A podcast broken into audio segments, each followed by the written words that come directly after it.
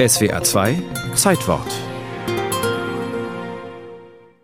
Man hat gesagt, der Sport, das ist also in unserer Gesellschaft ein hohes Gut, was ganz fern ist von irgendwelchen Geld. Und das war ja ein absoluter Quatsch. Und damit hatte er ja recht. Günter Mast, der Likörfabrikant aus Wolfenbüttel, der das Trikotsponsoring erfand. Er verhöhnt den Deutschen Fußballbund. Der D F B wollte verhindern, dass der Kommerz den Fußball dominiert. Trickreich benannten die Vereine sich nach Firmen.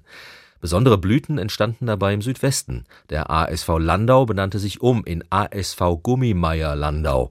Wormatia Worms beflockte die Trikots mit Caterpillar Tractor. Unvergessen auch S V Chio Waldhof, Pegulan Frankenthal. Alles wurde verboten.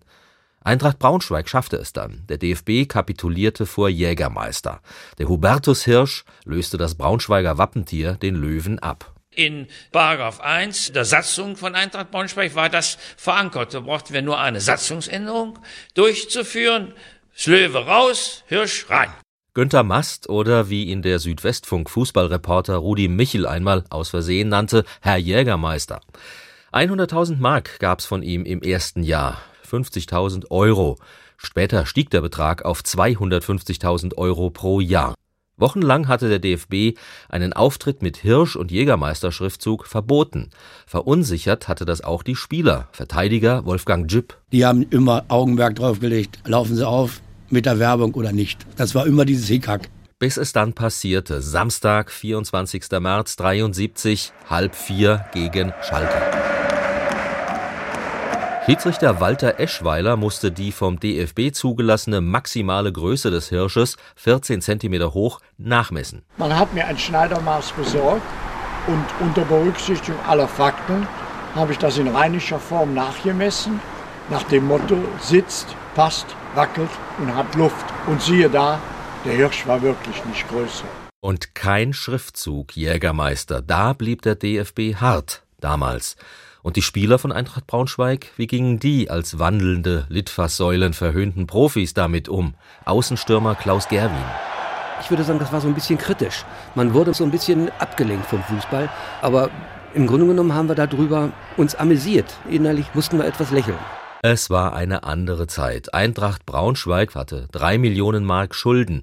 Nach dem Bestechungsskandal gab es in der Bundesliga einen Zuschauerschwund. Der Ticketverkauf war aber damals die Haupteinnahmequelle der Clubs. Eintracht-Sponsor Mast, der Mann, der die Trikotwerbung durchsetzte, war ein P R-Talent. Ich habe mir damals von der Ausstrahlung eines Trikots für eine solch berühmte Marke wie Jägermeister gar nicht viel versprochen, sondern ich habe mir viel davon versprochen, diese Sache zu einem großen Gerede in Deutschland zu machen. Und das Ende vom Jägermeister Hallali? Braunschweig spielte eins eins gegen Schalke. Andere Vereine übernahmen das Trikotsponsoring. Günter Mast wurde später Clubchef, pumpte über zehn Jahre hinweg zehn Millionen Euro in seine Eintracht. Er starb zweitausendelf im Alter von vierundachtzig. Seine Spieler waren ihm auch emotional verbunden.